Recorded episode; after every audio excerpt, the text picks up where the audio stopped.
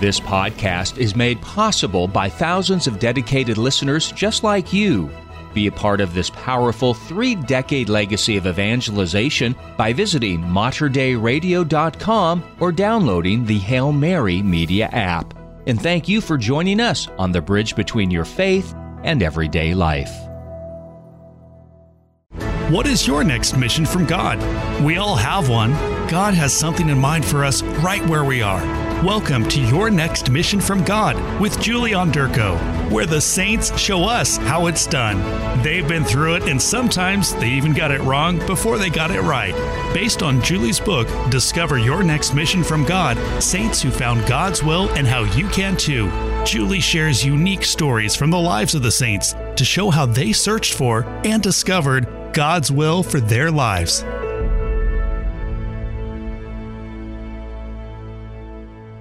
Recently, John Henry Newman was canonized. We have a new saint, oh, several new saints in the in the Catholic Church. And I know that because he was canonized uh, the middle of October 2019, that there was a lot of talk about him and his life. So we're not going to spend this program going into all the details of his life at all. Uh, just want to say that he was an Anglican and part of the Oxford movement, a very well educated man. He was considered the 19th century's most important English speaking Roman Catholic theologian once he became Catholic. Anyway, he converted. And it wasn't without loss, of course, because he had built up a career as an Anglican in the Anglican church. And then he became Catholic because, because when we seek the truth and we really seek it, we find the Catholic Church. And that's exactly what he did. He sought the truth and it led him to the Catholic Church. And so, being a man of integrity and loving the Lord very much, he did the only thing he could do. He became a Catholic. And so now we have a saint. Anyway, I want to tell you, I, I want to comment actually on one of his quotes. I love this quote. It's pretty long, and that's going to be the discussion of this program because it's a profound subject. Here we go. I am created to do something or to be something for which no one else is created.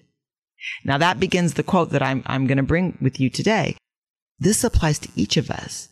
We are all created to do and be something, someone for which no one else is created. We are that unique. The billions of people that have lived on the earth since the beginning of time until now and into the future, not one of us is alike. Yes, there are, there are identical twins. That doesn't mean that we have identical souls. We are not alike. Each person is unrepeatable. Each person is unique. And I don't want to say that each person is special. I don't think that's just a personal opinion. I don't think the word special should apply to us because special implies that we have more value than another and no one is more valuable than another. So rather than special, I like to use the word precious. We are all precious. We are all loved by God. And it is true that he would die for each and every one of us individually. Our salvation, although communal and offered to all, is very personal. But here, John Henry Newman is saying I am created to do something or to be something for which no one else is created. And the same applies to you and me. Now I'm going to read a little bit more. Quote, I have a place in God's counsels, in God's world, which no one else has. Unquote. You think about the time in history that you and I have been born into. We might think, oh, we would have been better off in such and such a time, or we would have done better in this place. It's not true. We're in the best time and place for our salvation and for the salvation of others. even though we can look at situations and say, wow, this doesn't make sense. We have to have faith in God because God is our creator and he created us to live forever with him in eternity. And he put us where we are in space and time. And that was on purpose and calculated and the best for us and for others. Now it could be that we we've landed in a mess. We we were born into a family that was just dysfunctional, problems, all kinds of sin, all kinds of neuroses and illnesses, whatever. And we can we can question God, but we really we should try rather than to question him to trust and ask him to show us why did you put me here now? Why did you why is this the situation and the time in history and the place in history for me to be born? That's something to ponder. And we want to remember the Blessed Virgin Mary. She always pondered the things that happened to her because she trusted that there was a plan. And even when things looked very gloomy, like there was no reasonable, logical explanation for what was happening to her or her son, she still trusted and by putting her trust in God, she was part of helping salvation history move forward in time and to help us all get to heaven and, and save the world with Jesus Christ. I mean, it's, it's great. So she's a good model this way because her situation didn't. She could have questioned it like, why here? Why me? Why now? and you and I should, can say the same thing, you know, but we need to be like her and trust and see what God has to do because the things he's going to do with us and our life, with our yes, like her, she gave her yes, her consent. What he'll do is beautiful and it's beyond what we can imagine. So here we go with the next sentence of that quote that I'm sharing with you. Quote, whether I be rich or poor, despised or esteemed by man, God knows me and calls me by name. Unquote. So it doesn't matter if our status in society, if we're rich or poor, God knows me and calls me by name.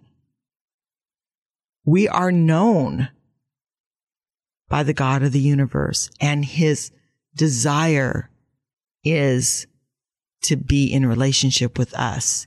He loves us very much and he calls each one by name. So how we, how we fit in this world our status, it really doesn't matter. What really matters is our relationship with God. He calls us by name. Okay, I'm going to continue with John Henry Newman's quote. Quote, God has created me to do him some definite service. He has committed some work to me which he has not committed to another. Unquote. We're going to stop there. Everybody has a purpose in life. Everyone has a mission. Many missions. Look at John Paul II. He had many missions. He started the World Youth Days. He brought the divine mercy message to the world. He traveled the world. He, there, what he did for the world was so numerous, in, including, you know, Poland, his work of freedom for Poland. There's just so much to his life. You would say that the man had many missions and they started young, you know, he had a mission to be a son and, and then, uh, to grow up, become a priest and then a bishop and, and all the way to the papacy. He had many missions, but they were all tied into one purpose. And that purpose was to serve God, to be the best child of God that he could be and to allow God's will to flourish in his life. And it's the same for you and me. Our purpose is eternal.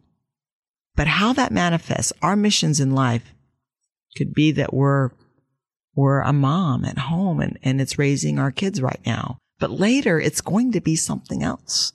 It could be that, that part of what the Lord has us to do is, is in business to be that, that model of a Christian business and then in a different sort of way through the world of business, evangelize others just by the principles that we use there. We all have our missions. What he says here, he has committed some work to me which he has not committed to another. I'm going to continue the quote. I have my mission. I may never know it in this life, but I shall be told in the next. This, this part of his quote tells me that he's a man of faith. Like sometimes we're doing the work of the Lord and we don't see it come to fruition. We don't see that it's fruitful, but we will know our efforts we will see in the next world. We will know it then.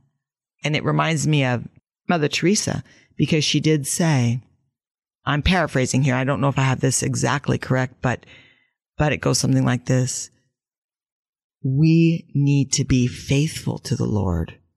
We're not called to be successful. We're called to be faithful.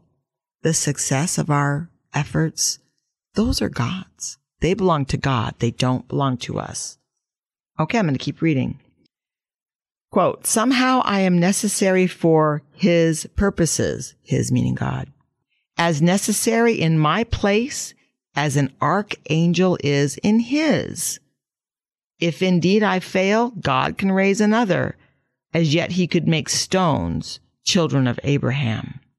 I think it's very interesting that John Henry Newman says that he's as necessary in his place as an archangel is in his place. And it's true. We all are important to the mission of the Lord. We all have our place in the tapestry, which brings eternity uh, to its culmination at the end of time when, when God reestablishes everything for us. We have our place. We're here for a reason. There's so much to our lives even the mundane things. Everything matters. Remember, he said, whether I be rich or poor, everything matters.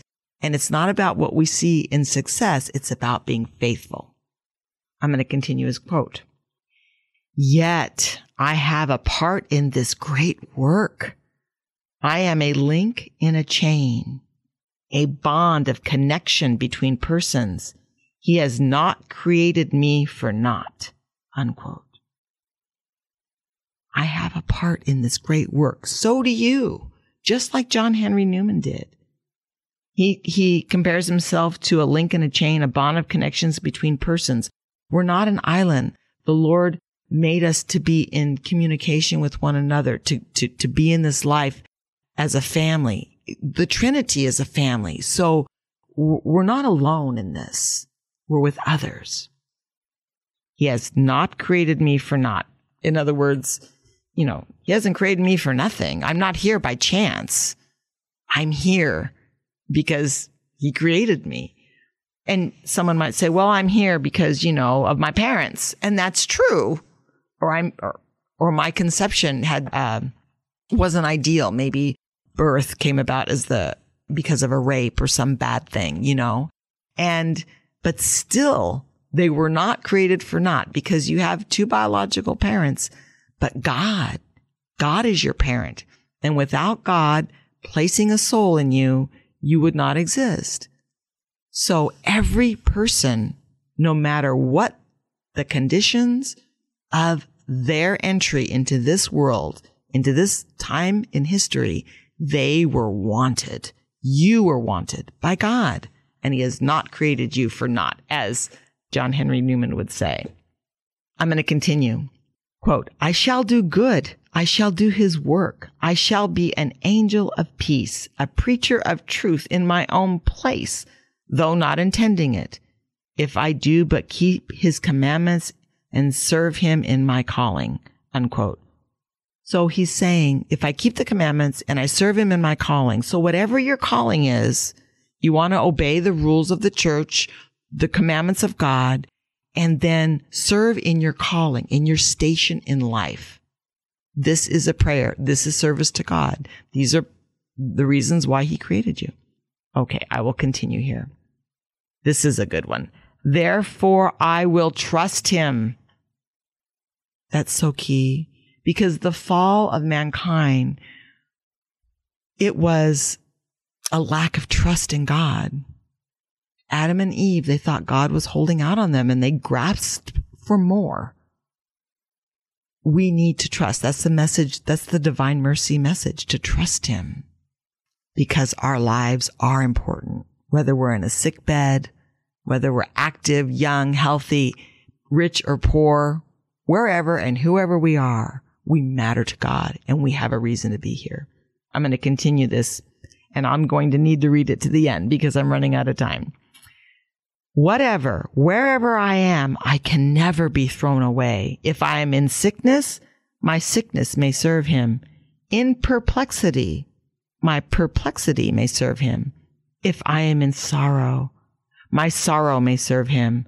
My sickness or perplexity or sorrow may be necessary causes of some great end, which is quite beyond us.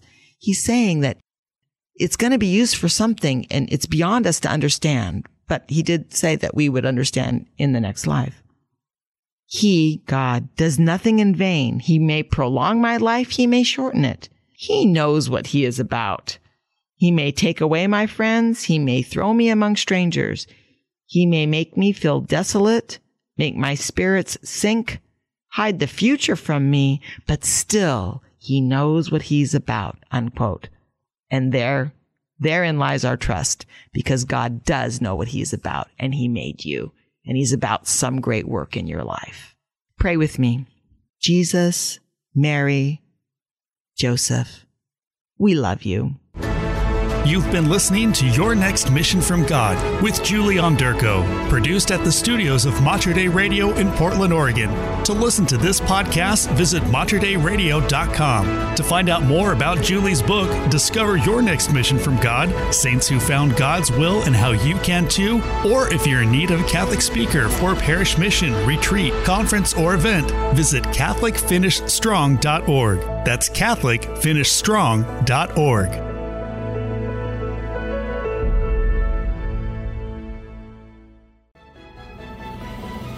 If you enjoyed this podcast, please consider sharing it with a friend. You can support this vital mission of evangelization through materdeiradio.com or the Hail Mary Media app.